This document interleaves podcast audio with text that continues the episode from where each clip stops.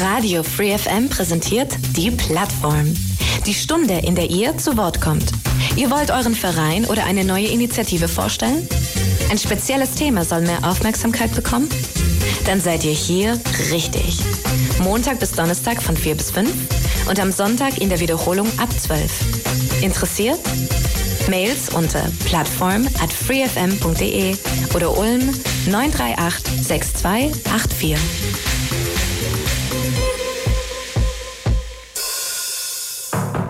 Willkommen zur Plattform. Es ist 16 Uhr, hier ist Radio Free FM, die 102,6 und mein Name ist Michael Trost. Thema in der heutigen Plattform ist ja der Kinderschutzbund, Kinderschutzbund in Ulm und vom Kinderschutzbund in Ulm ist heute von mir, äh, bei mir zu Gast im Studio der Herr Ralf Bruder. Hallo Herr Bruder, herzlich willkommen hier bei uns im Sender. Ja, hallo, vielen Dank für die Einladung. Schön, dass Sie da sind und uns eine Stunde ein bisschen mehr über den Kinderschutzbund berichten können. Wir hatten zuletzt ja, das hatte ich vorher schon im Vorgespräch gesagt, ähnliche Themen, die auch sehr viel mit Betreuung, sehr viel mit ähm, ja auch Menschen, die in Not geraten, helfen und äh, an der Stelle einfach ja mit menschlichen Themen und Problemen zu tun haben. Darüber eine Stunde heute mehr hier in dieser Sendung. Zunächst aber würde ich vorschlagen, Herr Bruder, wie wir es immer machen, wir stellen unsere Gäste mal ganz kurz vor, äh, berichten zu erzählen sollten hören, vielleicht mal kurz ein klein bisschen vorab was zu sich, wer sie sind, was sie machen, einfach alles, was sie denken, was wir vorab, bevor wir ins Thema einsteigen, von Ihnen ein bisschen genauer wissen sollten. Ja, genau. Also mein Name ist Ralf Boder und ich arbeite beim Kinderschutzbund Ulm Neu-Ulm und wir sind auch Kinderschutzzentrum und Fachstelle für sexualisierte Gewalt und auch psychologische Beratungsstelle für mhm. Eltern, Kinder und Jugendliche und bieten eben niederschwellige Beratungsangebote, ähm, wenn Kinder Schwierigkeiten haben oder wenn es Eltern und Kindern nicht gut geht oder insbesondere Kinder und Jugendlichen. Genau. Und ich selber bin von Beruf äh, Diplomheilpädagoge und auch verheiratet mit drei Kindern. Genau. Mhm. Dieser Beruf äh, des Heilpädagogen, das haben wir kürzlich auch gehabt, ist dann auch eine Ausbildung, die dann auch, glaube ich, ein bisschen mit Psychologie und mit Psychotherapie und mit Menschenkenntnis, sagen wir, insgesamt zu tun hat, aber sehr stark auch mit Psychologie, wenn ich das richtig weiß, oder? Genau. Also es gibt unterschiedliche Möglichkeiten. Man kann Heilpädagogik auch ähm, an der Fachschule äh, als Ausbildung sozusagen auch absolvieren, zum Beispiel ähm, auch hier in Ulm. Oder man kann es auch studieren und ich habe es damals studiert in Freiburg. Und es hat eben auch mit Psychologie und auch viel damit zu tun, äh, wie man Kinder und Jugendliche sozusagen unterstützen kann und wie man auch Beratungsgespräche führt, Familien an Beratungsstellen. Mhm. Okay. Ja, gucken wir mal zum Thema Kinderschutzbund. Zunächst einmal die Frage, wo findet man Sie denn in Ulm? Also wo ist denn Ihr Domizil sozusagen, Ihre ja, ja. Anlaufstelle? Genau, also wir sind gar nicht weit weg von hier, einfach in der Olgerstraße 125, also sehr zentral. Und ähm, uns findet man auch gleich auch online, einfach eingeben Kinderschutzbund Ulm mhm. und da findet man auch die Adresse und die Telefonnummer und da kann man einfach unkompliziert auch anrufen, wenn man einfach eine Frage hat zum Beispiel oder wenn Kinder auch in Not sind und Jugendlichen haben wir eigentlich auch ein Nottelefon. Die können, die können sich übrigens auch einfach so bei uns melden, telefonisch oder auch vorbeikommen. Da haben wir immer auch ein bisschen Kapazitäten frei, obwohl wir auch Wartezeiten haben. Aber für Notfälle eben in dem Bereich, gerade für Kinder, Jugendliche, ähm, wir, haben wir immer ein Ohr offen und versuchen dann auch gleich ein, ein niederschwelliges Beratungsangebot möglich zu machen. Per Telefon oder auch direkt bei uns in den Räumlichkeiten. Mhm, ja. Gucken wir mal vielleicht ein bisschen in die Geschichte zurück. Der Kinderschutzbund, also ich weiß nicht, wahrscheinlich nicht in Ulm gerade gegründet, aber eine Dependance, die hier dann eben bestand hat seit einer gewissen Zeit. Ist denn bekannt, wer irgendwann wo mal die Idee hatte, den Kinderschutzbund zu gründen? Gibt es da jetzt irgendwo ja, ein Datum, den Namen? ja, ein Datum weiß ich schon. Die Namen der damaligen Gründungsmitglieder, die kenne ich jetzt nicht mehr im Detail. Ich möchte jetzt mhm. keine falschen Namen sagen, aber es war 1974 auf jeden Fall, wurde der Verein gegründet von engagierten engagierten Menschen, die eine gute Idee hatten, sozusagen auf, ähm, gerade für Kinder sozusagen, die, äh, jetzt kommen wir dem Thema langsam ein bisschen nahe, sozusagen auch dem, mit dem Thema Gewalt und sexualisierte Gewalt oder sexuelle Gewalt zu tun haben, dass die auch ein Beratungsangebot bekommen, auch im geschützten Rahmen, ist nochmal sehr wichtig in dem Zusammenhang, genau. Mhm, ja, und also ist denn doch der Kinderschutzbund hier in Ulm gegründet worden, hat sich dann über Deutschland sozusagen ausgedehnt? Nein, das ist nicht so. Also es ist so, äh, es gibt äh, in der Bundesrepublik Deutschland äh, einen, deutschen Kinderschutzbund übergeordnet sozusagen, der auch ähm, die fachpolitischen Plattformen bedient. Und dann gibt es eigentlich einzelne Vereine sozusagen,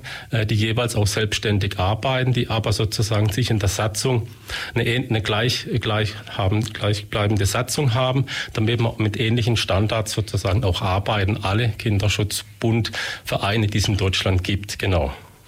Mhm. So ist es. Und wir sind ein eigenständiger Verein mit einem eigenen Vorstandschaft. Genau. Das ist noch wichtig dazu zu sagen. Mhm. Jetzt mal über Deutschland hin betrachtet. Mhm. Wie viele Menschen sind in dem Umfeld ein Kinderschutzbund dann insgesamt so engagiert? Oh, das ist jetzt eine gute so Frage. Also reden wir von uh. 10.000 oder, oder wie viel kennen Sie denn? Ähm, das können schon ein paar tausend sein. Es gibt ja. sehr viele Kinderschutzbundvereine äh, eben in Deutschland. Also das, ja. da gehe ich mal davon aus. Also die genaue Zahl kann ich jetzt nicht genau sagen, aber ich schätze mal, das sind sicherlich ein paar tausend Engagierte, weil es ja auch ähm, eben Menschen gibt, die viel stand, entstand auch zum Teil aus dem Ehrenamt heraus, ne? zum Teil die Vereine und haben sich später auch ähm, mehr professionalisiert, eben auch in psychologische Beratungsstelle oder dass es eben auch auch noch Fachstellen sind ähm, für sexualisierte Gewalt. Ähm, das gibt es eben auch und sind eben sehr viele ehrenamtlich Engagierte und das muss ich auch nochmal sagen, ohne die wäre die Arbeit eigentlich gar nicht zu leisten. Also gibt es ein paar festangestellte Kräfte, so wie es in Ihrem Fall ist? So ist es, genau. Es ist ein Verein, die sind festangestellt, mhm. aber es gibt auch Ehrenamtler, die dann an der Stelle ergänzen, unterstützen und dann eben gewisse Zeit auch noch dafür einbringen. Genau. So? Bei uns ist insbesondere der Bereich begleiteter Umgang, wo die Ehrenamtlichen tätig sind. Den Bereich könnte man so eigentlich gar nicht anbieten, wenn man äh, wenn die nicht für uns äh, die Arbeit machen würden. Und äh, das ist eben ein wichtiger, großer Bestandteil auch unserer Arbeit. Neben der psychologischen Beratungsstelle und den Fachthemen, die wir haben, mit den Fachkräften. Also Fachkräfte haben wir insgesamt neun bei uns an der an der Fachberatungsstelle, genau. Mhm. Und dann haben wir noch ähm, über so circa 31 Ehrenamtliche, die im Moment aktiv sind, plus manche, die in der Warteschleife sind und dann eben auch eine, eine Qualifizierung absolvieren bei uns, weil das kann man nicht einfach so machen, oh ja. diese Arbeit in dem Bereich. Mhm. Haben Sie auch sowas wie FSJ oder Buftis im Einsatz oder ist das eher bei Ihnen nicht der Fall? FSJler Buftis jetzt im Moment so nicht. Mhm. Ähm, eher, dass es auch Praktikumsstellen gibt äh, für Menschen, die zum Beispiel Psychologie studieren äh, in dem Bereich. Da haben wir immer wieder auch ähm, solche Stellen. Ah ja, weil ich viel mitbekommen, dass gerade aus diesem Umfeld, also kürzlich war zum Beispiel mhm. AIDS-Hilfe auch hier, die haben zum Beispiel dann auch genau auch so Leute im Einsatz oder eben auch andere Vereine, die zuletzt da waren, die alle irgendwo dann auch gerade auch für vielleicht Studierende, für Psychologen und was alles äh, dann auch genau solche Angebote haben. Und ich weiß, dass da auch immer wieder wieder natürlich Leute dann suchen, wo, wo dann eine, Praktikumsmöglichkeit ist. Ja, genau. Also wir bieten es halt eher sozusagen für äh, Menschen an, die studieren und sozusagen ja. auch eine gewisse Vorqualifikation mitbringen und auch ein gewisses Fachwissen im Bereich Psychologie äh, etc. oder der Sozialpädagogik haben, äh, weil das auch wichtig ist, dass man gewisse Grundkompetenzen auch hat in der Beratungs, in Beratungskommunikation. Das ist auch wichtig in dem ja, Bereich, ne? weil die Themen ja auch ähm, sehr tief gehen bei uns auch. Also mh, neben der Erziehung Erziehungsberatung haben eben auch die speziellen Themen, sozusagen den Bereich der sexuellen Gewalt und da braucht man doch nochmal spezielle Zusatzausbildungen auch, genau. Mhm, ja, also Sie sagten, neun Personen sind es jetzt hier in Ulm, die so quasi ja, bei Ihnen unterstützen und mit eben Beratung, Kinder, äh, Kinderschutz, also ja, Beratung bringen. Ähm, sind es dann Männer und Frauen? Also es ist ja, auch, genau. Ja. Wir sind ein gemischtes Team. Mhm. Ähm, natürlich ähm, mehr zwei Männer und der Rest sind Frauen. Und ah, wir ja, haben doch. natürlich mhm. ähm, die Bereiche äh, von der ähm, von der Qualifikation auch unterteilt, also Psychologen, Psychologinnen. Ähm, dann haben wir Kunsttherapeutinnen und eben Heilpädagoginnen, Heilpädagogen mhm. und Sozialpädagogen, also mit Zusatzqualifikationen in dem Bereich, in der Regel äh, Traumatherapie oder Traumapädagogik in unserem Bereich und auch noch systemische familientherapeutische Ausbildung mhm. auch benötigt, genau. Plus, dass wir dann auch noch Kinderschutzfachkräfte sind weil wir bestimmte äh, Tätigkeitsfelder abdecken, auch wie andere Beratungsstellen, die Gefährdungseinschätzung bei Kindeswohlgefährdung zum Aha, Beispiel. Ja, das heißt, müssen Sie, um sowas zum Beispiel zu machen, das einzuschätzen, auch beraten, vielleicht dann für andere offizielle Stellen, dann auch irgendwie eine, ja, eine Ausbildung noch zusätzlich, sondern mit, mit einem Ausbildungsschein irgendwie machen, dass man an der Stelle auch nachweisen kann, dass man eben hier kompetent ist auf diesen Gebiete der Kinder, ja, Betreuung, Beratung und ähm, Das muss man also wahrscheinlich dann schon irgendwo auch zertifizieren, oder? Richtig, genau. So ist es. Mhm. Äh, genau. Also die Stelle an sich ist, äh, sind zertifiziert mhm. und natürlich braucht man entsprechende Fachqualifikationen, wie, wie ich gerade aufgezählt habe, als ja. zusätzliche Weiterbildungen. Verstehe. Okay. Wie viel Fläche, also wie viele Räumlichkeiten haben Sie denn hier in der Olgerstraße? Also wie groß ist denn Ihre? Also wir haben praktisch zwei Stockwerke. Aha. Ähm, ein Stockwerk sozusagen sind eher die Beratungsräumlichkeiten für Familien und Kinder oder Jugendliche, ne, natürlich auch. Und da haben wir oben nochmal die Therapieräumlichkeiten, also äh, Spieltherapieräume, die mit ja. Kindern arbeiten können, plus die Räumlichkeiten für den begleiteten Umgang. Genau. Hm, okay. Und wie ist das mit äh, Ansprechpartner, äh, Ansprechzeiten, Ansprechbarkeit? Also ist im Prinzip morgens bis abends immer jemand da? Also wenn jemand anruft oder vorbeischaut und sagt, hier, ich möchte gerne, brauche Unterstützung, ist da immer jemand erreichbar? Oder ja, wir versuchen das tagsüber komplett möglich zu machen, wobei man sozusagen hm, äh, morgens zwischen 8 und 12 haben wir das Sekretariat gut besetzt. Mittags übernehmen es dann häufig mir mit. Es kommt darauf an, wie wir die Stunden haben, äh, damit wir auch immer erreichbar sind und das Nottelefon äh, auch gut funktioniert, ne? damit oh ja. wir auch sehr zeitnah beraten können, wenn es Notfälle gibt. Genau. Mhm. Ja, und ähm, wenn jetzt irgendwo zum Beispiel jemand irgendwo in einer verzweifelten Situation ist, gibt es auch sowas wie eine, ja, wie so ein rotes Telefon oder sowas, wo man dann aufsprechen kann und sie hören es dann ab oder so? Also wenn sie zum Beispiel nachts nicht erreichbar sind und irgendwo ja, dann läuft häusliche Gewalt, Kind wird irgendwo von zu Hause schikaniert oder was auch immer passiert. Und, ja, also ja. wenn es so einen Fall gibt, natürlich, dann wird er bei uns auf ein AB drauflaufen und wenn mhm. wir natürlich auch gleich zurückrufen und gucken, welche Maßnahmen müssen wir denn da einleiten. Können wir da helfen oder brauchen wir möglicherweise erweitert auch Jugendamt mit drin? Also gerade wenn es um Gewalt geht, muss man nochmal gucken. Da ist insbesondere wichtig, dass man schnell auch Schutz herstellt ja. und natürlich die Kooperation ähm, Frauenhaus oder Frauenhelfen betroffenen Frauen sind beim häuslicher Gewalt natürlich insbesondere auch sehr wichtig.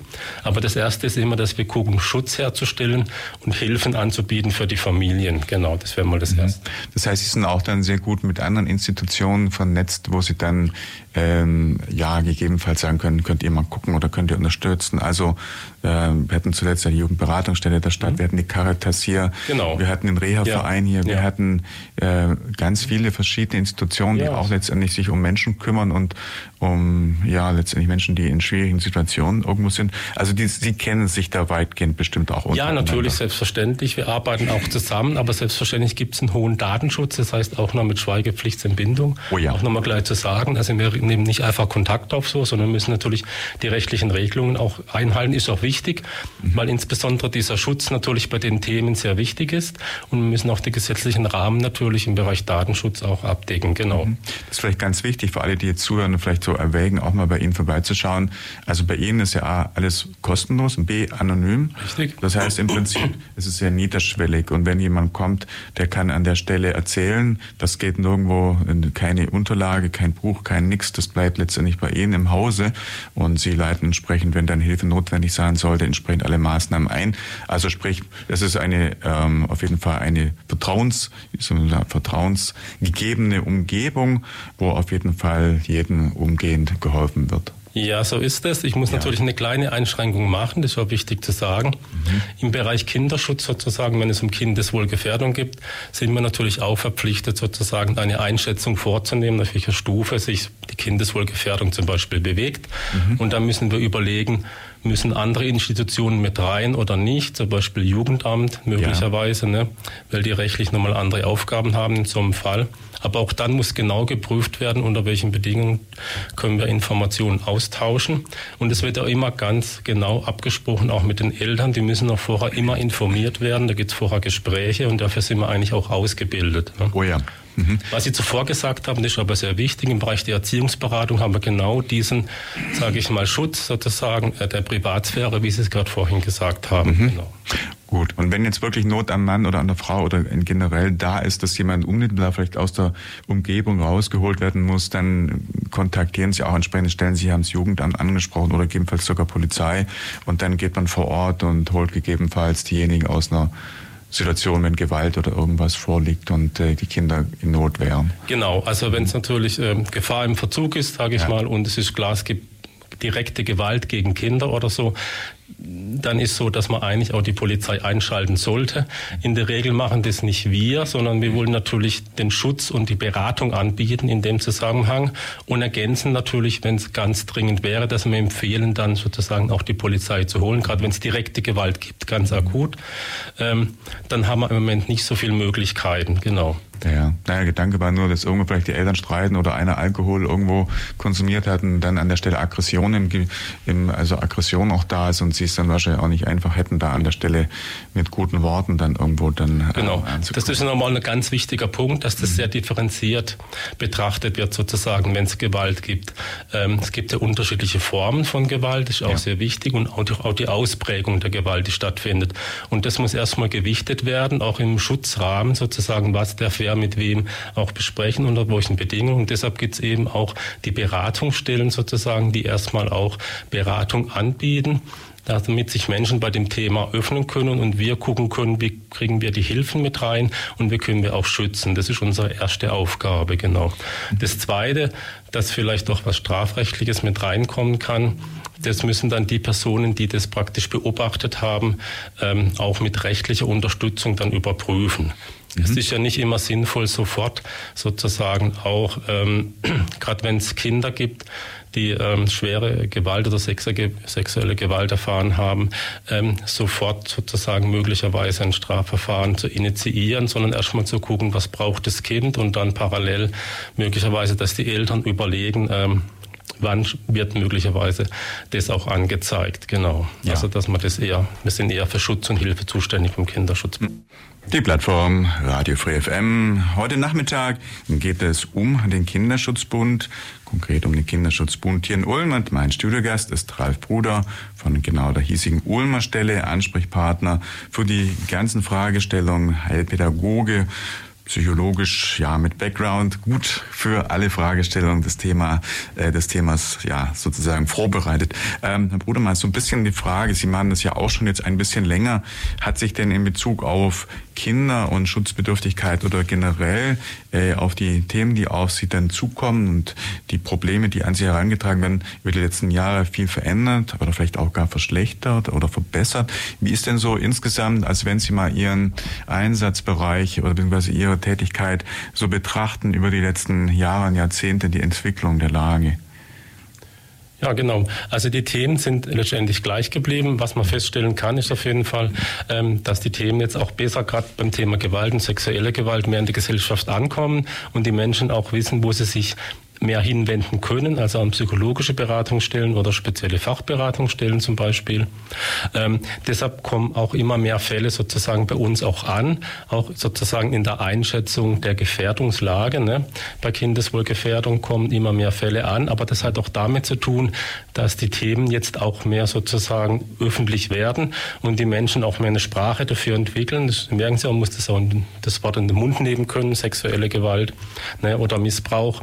Und man muss drüber sprechen können, das ist schon mal ein ganz wichtiger Punkt. Und man muss den Kindern und Jugendlichen auch sozusagen über die Kinderrechte sozusagen die, äh, die Selbstbestimmung geben, sozusagen sich auch mitteilen zu dürfen, weil so häufig auch ein Problem ist, wenn es Übergriffe gibt, ne, dass es gesellschaftlich sozusagen ein bisschen blockiert worden ist, ähm, dass man sich eher anständig zu verhalten hat und das natürlich Täter oder Täterinnen ja auch nutzen, um praktisch Übergriffe auch zu machen. Ne. Das ist nun mal ein ganz spezielles Thema, auch gesellschaftlich, wo man da viel mehr hinguckt guckt heutzutage. Und deshalb sind wir auch, stehen wir ganz stark auch dafür, die Kinderrechte umzusetzen. Ne? Das heißt, die Beteiligung der Kinder entsprechend natürlich ihres Entwicklungsalters. Ein ganz wichtiger Punkt. Mhm. Das ist ein Punkt, äh, den ich gerade auch fragen wollte. Alter. Ähm, Kinder definieren wir theoretisch ab null Jahre, aber null, mhm. also sprich ein Baby wird noch nicht zu ihnen kommen. Irgendwo ein bisschen 17, 18-Jährige. Was ist denn so jetzt Ihr, sagen wir mal, Beratung, ich weiß nicht, ja, einfach die ja. Range, die Altersrange, mit der Sie ja, da haben wir leider mit allen Altersklassen zu tun, ja. schon ab Geburt. Ne? Mhm. Wir, können, wir haben auch manchmal ähm, Babys im begleiteten Umgang. Ne? Mhm. Wenn es zum Beispiel ähm, da einen Kontaktabbruch gibt und ein Elternteil das Kind wieder sehen möchte, äh, dass man dann natürlich das fachlich begleiten und dann die Möglichkeit gibt, sozusagen, dass ein Elternteil wieder mit seinem Kind Kontakt aufnehmen kann inklusive Beratung sozusagen und sozusagen der Möglichkeit, einen geschützten Raum zu haben, mit dem Kind wieder in Kontakt zu kommen. Genau. Mhm. Bei den Themen, sage ich mal, die im Bereich Gewalt, da gibt es keine Altersgrenzen, muss ich Ihnen gleich sagen. Das fängt bei null an, möglicherweise auch schon vorgeburtlich, gibt es häusliche Gewalt. Ne? Ähm, damit man das einfach mal festluden kann. Das kann man nicht sagen, dass das jetzt erst am Schulalter beginnt, ähm, dass Kinder ähm, geschlagen werden oder Gewaltformen erleiden müssen, sondern das beginnt sozusagen in jeder Altersstufe. Und wir arbeiten auch, wir arbeiten auch mit unterschiedlichen Altersstufen. Also ich habe auch Kinder so ab zwei ähm, die Gewalt erfahren haben. Und ähm, da geht es natürlich nur, kann man nur spielorientiert arbeiten, ist ja auch ganz klar. Ne? Mhm. Ähm, das geht natürlich nicht, äh, indem man da Gespräche führt, sondern das ja. ist natürlich spielorientiert. Wie ist denn das so, gibt es einen Schwerpunkt, dass jetzt vielleicht eine Altersstufe besonders ähm, stark problembehaftet ist und sie besonders viele, ich sag mal, Zehnjährige irgendwo zu betreuen haben oder dann ähm, die, die dann in die Pubertät kommen, vielleicht äh, dann äh, sich auch eben, wie soll man sagen, entwickeln. Hm, was ist, gibt es da irgendwie so eine, so eine Schwerpunktgruppe ja, oder also die Schwer, Ja, die Altersspanne wäre schon eher, sage ich mal, zwischen sechs ähm, und sage ich mal 13, 14 so. Also das ist so der Bereich, wo dann auch das pubertäre Alter losgeht und es ähm, häufiger dann ein bisschen schwerer fällt, auch über Themen zu sprechen, weil die eigene Entwicklung ja auch eine große Rolle spielt. Abgrenzung von den Eltern kommt ja auch mit dazu. Und wenn dann Themen auftauchen, natürlich wie Gewalt und sexuelle Gewalt, ist äh, meistens besonders schwierig, auch darüber zu sprechen. Aber wir bieten eben auch die Möglichkeit an, über Beraterinnen und Berater, äh, dass man niederschwellige Angebote haben. Und das geht natürlich auch nur über eine Beziehungsgestaltung und dass sie halt auch das Gefühl erfahren, sie haben hier einen sicheren Ort, wo sie sich wohlfühlen und ihre Gefühle zum Ausdruck bringen können mhm. und auch wieder eine Möglichkeit haben, Vertrauen zu finden, sozusagen auch in erwachsene Menschen, die ihnen Gewalt angetan haben. Da geht es ja darum, wie kann ich wieder lernen, Vertrauen zu gewinnen in, in erwachsene Menschen. Das ist auch ein wichtiger Punkt. Ja, ja. Ist, äh, wenn jemand zu Ihnen kommt, überwiegend dann tatsächlich der, das heimische Umfeld das Problem?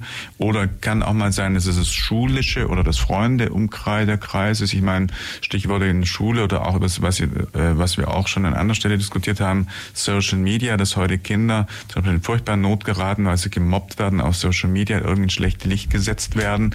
Äh, auf diesem Gebiet ja, hat sich ja auch, glaube ich, in den letzten Jahren sehr, sehr viel zum Negativen entwickelt. Ähm, also ist es nicht nur wahrscheinlich die heimische Gewalt, die dann vielleicht vor 20, 30 Jahren überwiegend dann Quelle des, äh, des Leidens irgendwo war, mhm. oder? Mhm. Ja, vielleicht zwei Dinge. Das eine ist natürlich sozusagen ähm, ähm, im Bereich Übergriffe und Gewalt. Da haben wir natürlich die meisten Fälle, sage ich mal, ich würde mal sagen, mindestens über 95 Prozent im näheren Beziehungsumfeld. Ne? Mhm. Das muss man auch mal ganz klar sagen, äh, dass das eben im familiären Umfeld, Freundesumfeld, äh, sage ich mal, Vereinen stattfindet, ne? wo diese Übergriffe auch stattfinden, weil das schwerpunktmäßig über die Beziehungsgestaltung natürlich geschieht.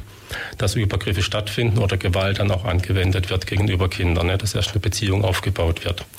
Genau, und dann haben Sie den anderen Themenbereich angesprochen, äh, sage ich mal, der jetzt heute auch eine ganz große Rolle spielt, sind natürlich sozusagen die Medien, die Zugänge von Kindern und Jugendlichen sozusagen äh, auf Smartphone, Computer, ja. PC, sage ich mal. Also wir nennen das mediatisierte, digitale, sexualisierte Gewalt. Und wir sehen da grundsätzlich keinen Unterschied sozusagen zwischen dem Realen, was man erfährt, und sozusagen, was die Kinder sozusagen an Missbrauch dann im Netz erfahren. Ne? Ja. Durch Cooper Grooming zum Beispiel. Was ist ein Ding?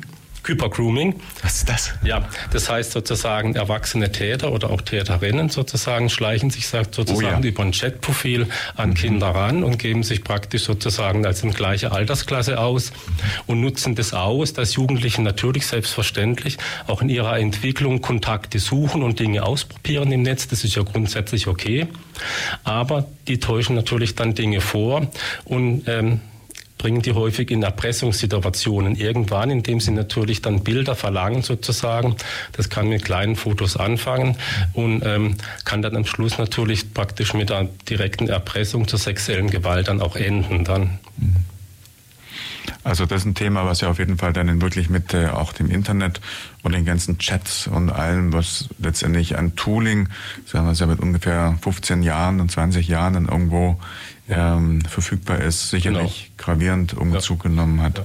Man muss aber auch sehen, dass es inzwischen gute präventive Projekte gibt. Ne? Ja. Also nicht nur für uns, wenn wir gerade gucken, wie man in die Schulen da reinkommt zum Thema medialisierte, sexualisierte Gewalt, ähm, aber natürlich auch, so viel ich weiß, macht die Polizei ganz gute Schulungen im Bereich, im Technikbereich, dass die Jugendlichen sozusagen da aufgeklärt werden, ähm, wie sie frühzeitig, frühzeitig was feststellen. Und das andere ist natürlich, wie kommuniziert man denn mit Kindern und Jugendlichen über die Themen entsprechend der Altersklasse, ohne dass man gleich mit dem Zeigefinger kommt, ist ein bisschen, sage ich mal, ähm, ähm, eine neue Richtung fachlich das zu entwickeln, anstatt zu sagen, ich nehme da jetzt einfach diese Geräte weg, äh, ich schließe die weg, das ist der beste Fall. Aber damit ist das innerpsychische Problem, Kontakt zu suchen mit anderen sozusagen über die Medien noch nicht geklärt. Ne?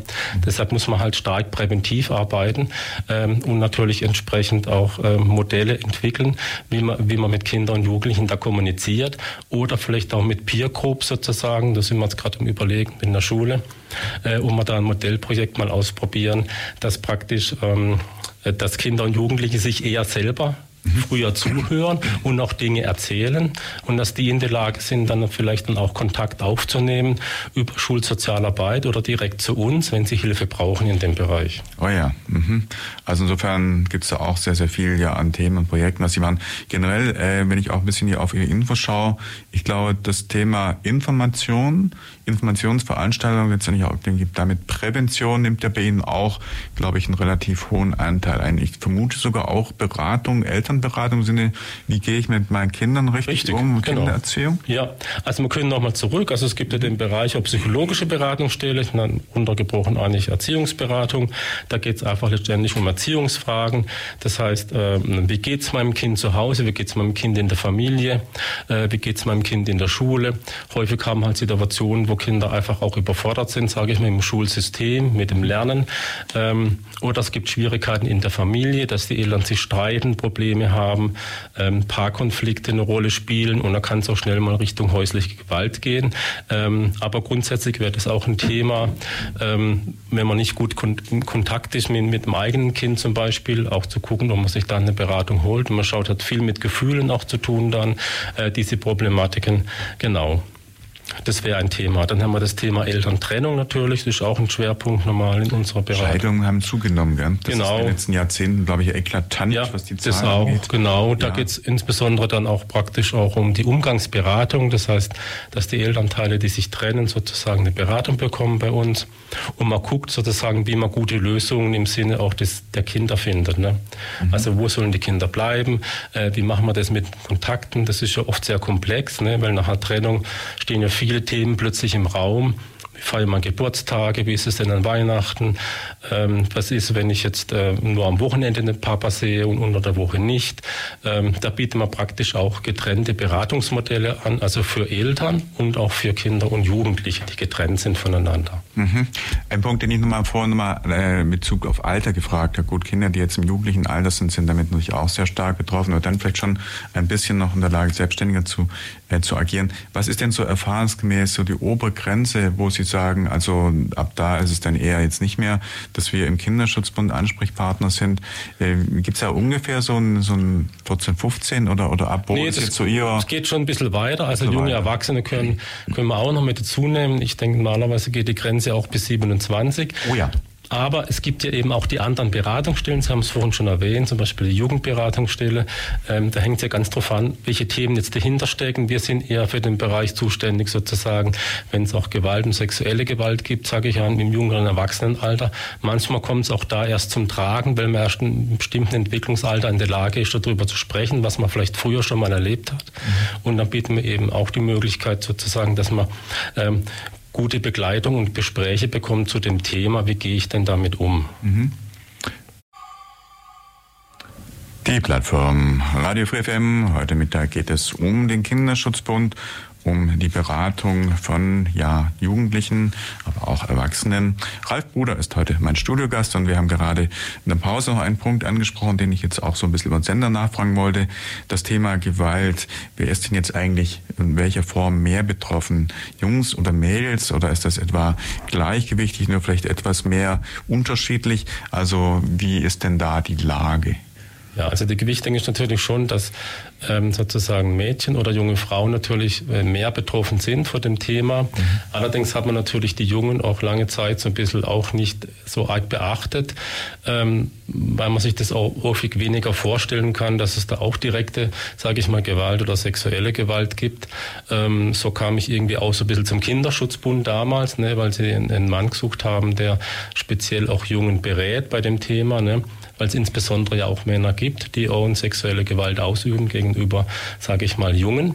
Äh, uns da insbesondere auch wieder wichtig wäre sozusagen, wie können die auch wieder sozusagen Vertrauen fassen sozusagen zu Menschen oder auch zu erwachsenen Menschen oder auch zu Männern dann später. Ähm, und wie kann man da mit Kindern und Jugendlichen eigentlich gut arbeiten, damit es denen auch wieder besser geht und sie auch das verstehen, was da passiert ist. Ne? Das ist auch nochmal ein wichtiger Punkt. Mhm. Ja. Und ähm, Sie machen auf jeden Fall dann schon mal gesagt präventiv sehr viel.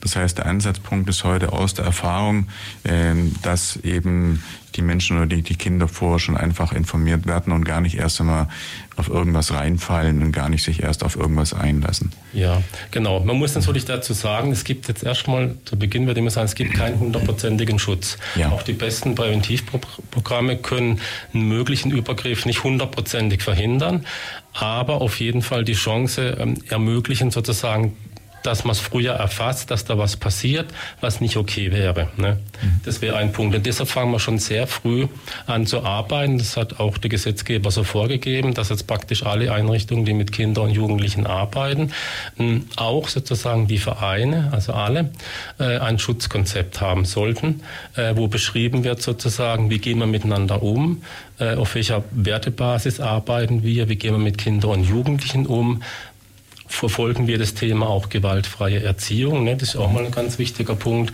Mhm. Oder sage ich mal, in den Sportvereinen spielt es inzwischen auch eine ganz große Rolle, weil die haben ja langsam die zweite Welle, sage ich mal, nach den Kirchen in Bezug auf Gewalt und sexuelle ja. Gewalt. Dass ja, es ganz ja. viele ähm, Jugendliche oder jetzt Erwachsene gibt, denen das plötzlich sozusagen auch kommt, dieses Thema, dass sie merken, ja, da gab es Übergriffe früher und ich konnte nichts sagen. Und sie konnten deshalb natürlich nichts sagen, weil man sich in der Regel ja erstmal schämt für das Thema und weil natürlich Täter und Täterinnen Druck erzeugt haben, dass nichts erzählt wird sozusagen. Das ist auch ja. mal ein Punkt und man erst in die Lage kommen muss, darüber zu sprechen. Genau.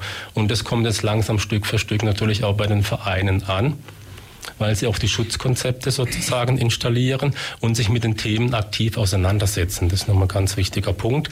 Und natürlich Handlungsmöglichkeiten äh, äh, an die Hand bekommen, sozusagen, was tun sie, wenn sie einen Verdacht haben im Verein, dass was nicht gut läuft in die Richtung. Und wo können sie sich dann hinwenden? Das sollen die Schutzkonzepte abdecken. Mhm. Oh ja.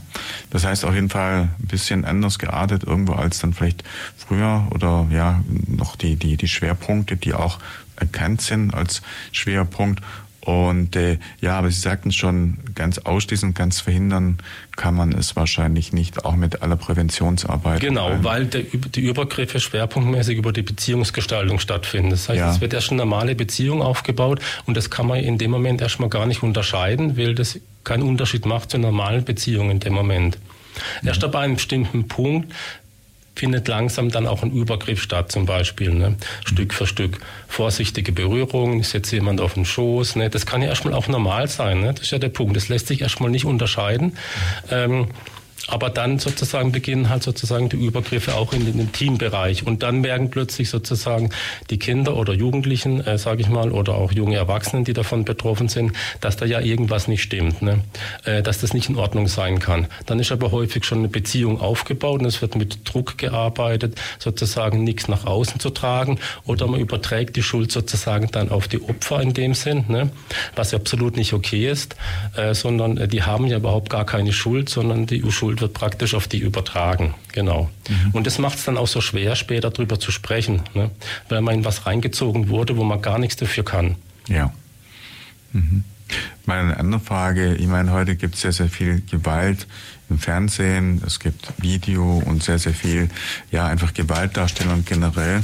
Das sagen auch viele Menschen, das ist hochproblematisch. Die Schwelle zur Gewalt sinkt. Kinder gucken schon irgendwelche Gewaltfilme an, wo Leute umgebracht werden, ganz viel Krimis. Wie wirkt sich in Bezug auf die Psychologien, auf Kinder und auf die generelle äh, Situation, auch in der Erziehung, wie wirkt sich denn das aus Ihrer Sicht aus? Also, ich meine, da gibt es immer wahrscheinlich zwei Positionen. Die sagen, macht alles gar nichts, und die anderen sagen, mhm. natürlich macht das was aus. Ja. Wie denken Sie ja. dazu? Also ich, was raten Sie auch im Umgang? Wenn man jetzt einfach mal als Erwachsener, sage ich mal, so ein einen Horrorfilm anguckt oder so, merkt man ja selber, dass das ja auch Stress auslöst. Ne? Ja. So kann man es ja mal ein bisschen nachvollziehen. Und manchmal kriegt man da auch wirklich Angst. Ne? Das heißt, innerpsychisch wird sozusagen dieses Thema Angst oder es löst Stress aus schon irgendwie verankert. Das heißt, es muss ja. ja irgendwas auch mit Kindern machen.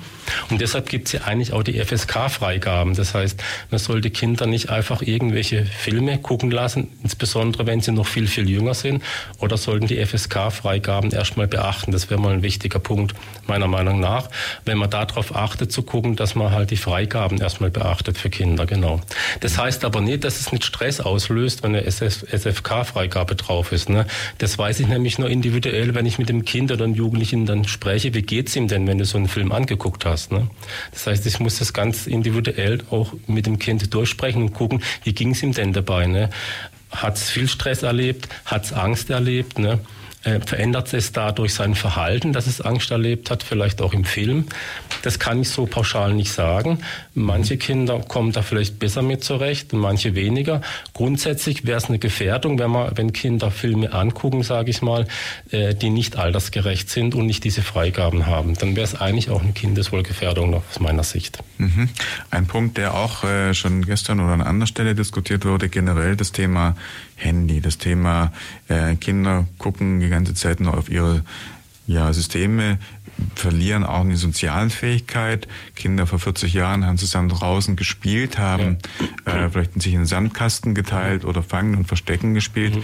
Kinder heute haben Probleme, sich überhaupt noch so zu sozialisieren, äh, verstecken sich hinter irgendwo, irgendwo hinter ihren Smartphones und sitzen irgendwo dann und haben nichts anderes mehr, sprechen wenig. Also wie ist in Bezug auf ähm, ja, diese Entwicklung, Ihre Sicht und auch gerade letztendlich dann Ihre mhm. vielleicht Empfehlungen für Eltern ja. und auch Maßnahmen, die Sie daraus dann konkret ergreifen? Genau, das ist eine ganz spannende Frage, mhm. äh, sage ich mal. Auch da gibt es natürlich zwei Seiten. Das eine ist natürlich, es macht natürlich Sinn, dass Kinder Medienkompetenz erlangen. Mhm. Da bin ich durchaus grundsätzlich dafür, entsprechend wieder ihres Entwicklungsalters.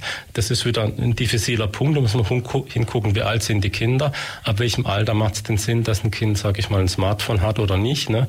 Äh, das ist auch eine wichtige Frage, weil viele sozusagen ähm, Instagram Messenger zum Beispiel, die haben auch eine Altersfreigabe, ne? Mhm. Ähm, die aber in der Realität eigentlich ja nicht so eine Rolle spielt, wenn man es jetzt ganz genau ehrlich betrachtet, ist auch nochmal ein wichtiger Punkt. Ähm, aber es ist ja wichtig, dass die Kinder eine Kompetenz erlangen, dass man gut in Kontakt ist mit den Kindern, mit den Kindern drüber spricht, wie geht es ihnen damit, auch drüber spricht natürlich, welche Zeiten sie verbringen, sozusagen am Smartphone oder am PC. Aber dazu muss ich gut mit dem Kind in Kontakt haben und natürlich auch gewisse Grenzen absprechen, sozusagen. Also ähm, wie können wir es denn gut zusammen machen, dass wir sagen, also wie viel Zeit willst du da verbrauchen, aber das hängt natürlich auch von der Altersklasse ab insbesondere. Ne? Das ist ein wichtiger Punkt. Ne? Also je, je jünger, desto problematischer würde ich es grundsätzlich erstmal sehen, genau. Es ist jetzt nicht so, dass die Kinder, ähm, wenn es jetzt äh, kindgerechte Spiele sind, sage ich mal, ähm, kann ich jetzt nicht sofort sagen, dass das eine, Schädigung erzeugt, sondern auch da lernen sie soziale Interaktionen, mhm. je nachdem, wie die Spiele aufgebaut sind. Das ist mal ein wichtiger Punkt. Ne? Andererseits gibt es ein hohes Gefährdungspotenzial, wenn man natürlich einen Vollzugang Vollzugang hat häufig, sage ich mal, ins Internet, ähm, dass eben solche Dinge passieren wie Kybergrooming, wenn man in einen Chat eintaucht, ne, äh, sozusagen, wo sich äh, andere hinter verstecken, hinter sozusagen äh, an, an, anonymisiert sich sozusagen als Jugendliche ausgeben, ne, aber eigentlich ist da ein Mann hinten dran. Mhm. Oder dass man natürlich zu jugendgefährdenden Seiten kommt, sage ich mal, pornografische Inhalte, sage ich mal, ähm, die unter 18 sind, ähm, konsumiert. Ähm, das ist heute natürlich auch eine gewisse Realität, dass das schwierig ist sozusagen zu steuern. Und da braucht es einen guten Kontakt, einen Rückhalt und auch, eine, dass man mit den Kindern drüber spricht, was da nicht gut ist und wo auch sozusagen Grenzen liegen mit dem Medium. Ne? Mhm. Das heißt, mit den Kindern muss man drüber sprechen und es ist auch die Frage, ab welchem Alter das auch Sinn macht. Ne? Also wenn ich mir so überlege, ähm, war das jetzt bei unseren Kindern, hätte ich gesagt, also als sie sozusagen in die fortführende Schule kamen, ab der fünften Klasse wird der Druck ziemlich hoch, dass man auch so ein Smartphone bekommt, sage ich mal. Ja. Ähm, und viele haben eigentlich auch eins in der Altersklasse, genau. Dann muss man aber gut in Kontakt sein, wie geht man denn mit dem Medium um und was gibt es für Schutzmaßnahmen, sage ich mal, auch, auch Accounts, Kinderschutzmaßnahmen, also online, die man dann auch äh, runterladen kann, sage ich mal, wo bestimmte Zugänge vielleicht auch sozusagen entsprechend altersentsprechend blockiert sind. Aber das Wichtige ist, dass man mit Kindern immer wieder darüber spricht, was machst du da und dass man Vertrauen aufbaut, dass sie zu einem kommen können, wenn was schiefgelaufen ist. Das das wäre ein ganz wichtiger Punkt, sage ich mal, damit Hilfen und Schutz gut greifen dann in so einer Situation. Mhm. Da sind wir zurück bei der Plattform heute Nachmittag mit Ralf Bruder vom Kinderschutzbund hier in Ulm. Wir haben gerade über das eine oder andere, sagen wir, auch an schwierigen Dingen, die aus Sicht eines, sagen wir, Erziehungsberechtigten wahrscheinlich heute da sind. Thema wie Smartphone haben wir angesprochen und äh, Veränderungen einfach gesellschaftlicher Form auch thematisiert. Ähm, wir wollen jetzt nochmal herausarbeiten. Der Kinderschutzbund schreitet zwar ein, wenn es einmal etwas äh, ins, ins Schiefe geraten ist, aber der Kinderschutzbund Kinderschutzbund ist auch in Sachen Prävention sehr ausgeprägt unterwegs. Und ich habe verstanden, es gibt unter anderem auch eine Ausstellung und man kann sie zum Beispiel in Schulen oder in sonstigen Institutionen, vielleicht auch in Firmen, Ausbildungsstätten einladen. Vielleicht sprechen wir doch einfach mal, Herr Bruder, über die ganzen Angebote, die Sie haben, wo man letztendlich ähm, mit Ihnen präventiv ins Gespräch kommen kann. Ja, genau. Das ist eine ganz gute Idee, weil die Prävention natürlich immer der beste Zugang ist. Und äh, ich wollte vielleicht noch ganz kurz sagen, was Eltern natürlich auch tun können für ihre Kinder ähm, in dem Bereich als Schutz, bevor wir zu den präventiven Projekten kommen. Wichtig ist einfach, dass man an der guten Beziehung und den guten Gefühlen mit den Kindern arbeitet. Und das macht man am einfachsten, wenn man natürlich was Positives zusammen erlebt. Ne? Wenn man positive ähm, Gefühle aktivieren kann, wenn man mit Kindern was zusammen erlebt oder mit Jugendlichen, ähm, was die auch in interessiert, genau. Und das Zweite wäre sozusagen auch sozusagen die Beteiligung der Kinder auch mehr voranzubringen, auch in Familien, äh, dass man in der Lage ist, sozusagen über Probleme zu sprechen, dass es auch eine Fehlerkultur gibt, dass man immer kommen kann, wenn was schiefgelaufen ist. Das wären präventiv sehr wichtige Sachen, wenn man im Bereich Gewalt oder sexuelle Gewalt präventiv arbeiten möchte, genau und dass Kinder auch frühzeitig wissen, entsprechend des Entwicklungsalter, mein Körper, dein Körper, was ist okay, was ist nicht okay. Dass man frühzeitig auch lernt, wie geht man miteinander um und wir lernen nicht aus Stopp sagen. Ne? Das ist ein Punkt, der natürlich sehr gut jetzt auch umgesetzt wird, sozusagen in den Schutzkonzepten, in den Einrichtungen. Genau. Jetzt aber kurz noch zu den Präventionsprojekten. Also wir haben einmal das Projekt Echt Klasse, das ist so eine Art Wanderausstellung, die können Schule, Vereine, Kitas ähm, bei uns sozusagen anmieten. Uns kommt auch ein, zwei Kolleginnen mit dazu, die das auch begleiten und entsprechend auch ähm, für Lehrer oder Lehrerinnen oder auch für interessierte Eltern auch mal einen Elternabend dazu anbieten. Mhm. Ähm, da können Kinder lernen sozusagen, wie gehe ich mit Situationen um, die schwierig sind und wie lerne ich da auch Nein sagen und dass ich auch lerne, Dinge zu erzählen, wenn es mir nicht gut geht. Ne? Weil das ist der schnellste Zugang zu Hilfen dann, wenn die Kinder sie in der Lage sind, auch sich zu öffnen. Ne? Genau. Das zweite große Projekt wäre das Theaterprojekt. Das läuft schon sehr einige Jahre. Das nennt sich Hau ab, du Angst. Ne? Da haben wir ähm, tolle Theaterpädagogin, die sozusagen das Thema auch ähm, Übergriffe, sage ich mal, im familiären Umfeld theaterpädagogisch aufbereitet haben. Und da haben wir eine relativ hohe Reichweite, weil da kommen bis zu 500 Kinder in Schulklassen äh, einmal im Jahr sozusagen ähm, ins Roxy, in dieses Projekt. Und da haben wir natürlich eine sehr gute Reichweite bei dem Thema.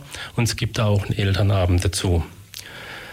Dann haben wir noch ähm, für Erzieherinnen noch so ein spezielles kleines Projekt, echte Schätze, ähm, was eben auch eine Kollegin macht von uns. Da geht es darum, ähm, wie man Kinder eben das Thema nahe bringen kann, mein Körper, dein Körper, was ist okay, was ist nicht okay, entsprechend des Entwicklungsalters, genau. Mhm. Ja, und ähm, die entsprechenden Angebote oder was geboten ist, kann man auf der Website gegebenenfalls finden. Oder ja, genau, genau, genau. Da ist das alles dann nochmal näher dran beschrieben. Mhm. Mhm. Ja, und äh, wenn wir mal so ein bisschen Ihren Tagesablauf angucken, also wie viele Menschen kommen denn jetzt täglich zu Ihnen? Also einfach mal ein bisschen ein Gefühl zu kriegen, wie, wie groß auch sagen wir mal, der Bedarf, die Dimension ist. Also wie sieht denn jetzt bei Ihnen so ein Tag aus? Rufen da jetzt 100 Leute am Tag an oder kommt mal zufällig einmal in der Woche jemand vorbei oder wie, also wie gefragt ist denn Ihre Institution? Nee, das, das sind angeht? schon mehrere Anfragen pro Tag und das muss man natürlich unterscheiden zwischen sozusagen, man kann freiwillig sich melden, man hat ein Erziehungsproblem zu Hause oder eine Paarproblematik, möchte freiwillig in eine Beratung gehen.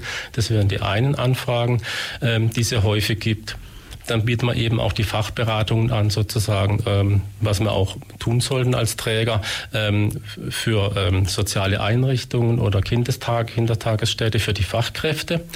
Ähm, sozusagen, wenn Sie eine Frage haben zu Familien, die tun wir dann anonymisiert beraten. Das wäre nochmal ein wichtiger Punkt. Ja.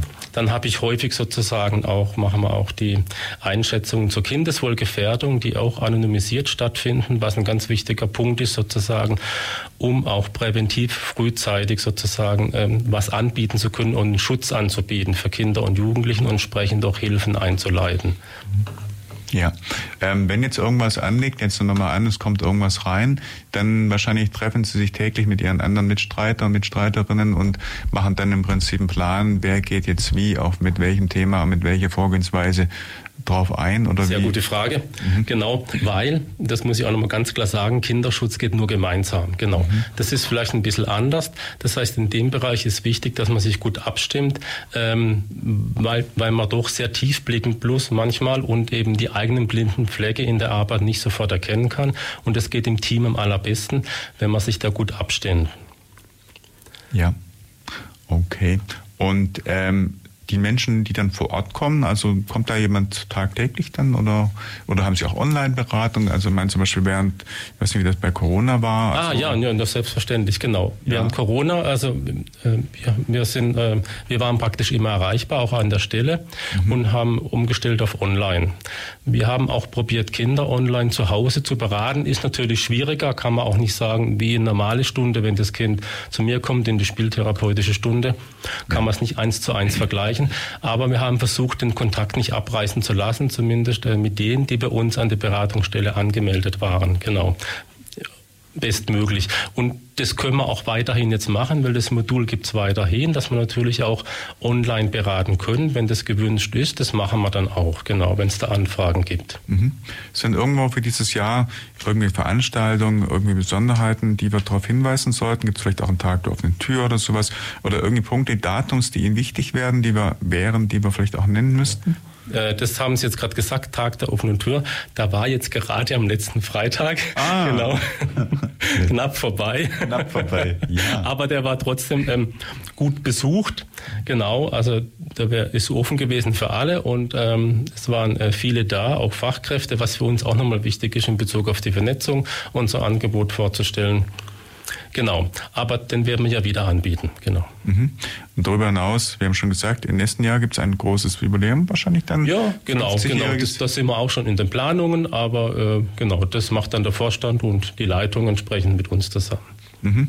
Gibt es sonst Punkte, wo Sie sagen, Sie wünschen sich von der Gesellschaft zum Beispiel etwas ähm, vertiefteren Blick, ein besseres Bewusstsein? Gibt es irgendwas, was wir jetzt den Hörern auch noch mitgeben könnten im Sinne von Kinderschutz, wo ja. man an der Stelle ja. jetzt einfach auch mit, äh, nachdem man die mhm. Sendung gehört ja. hat, einfach mit äh, genau. vielleicht offenen Augen, genau. Ohren durch die Welt gehen kann? Genau. Also was ich ganz gut finde, ist glaube ich gar nicht so einfach, ähm, ist ganz einfach, wollte ich sagen, nicht so, äh, ist ganz einfach, einfach ein bisschen zu unterscheiden zwischen Erwachsenenwelt und Kinderwelt. Mhm für die Kinderwelt einfach ein bisschen die Ohren öffnen oder sich zurückerinnern, wie es selbst war als Kind, weil Kinder fühlen, denken ja auch anders wie Erwachsene.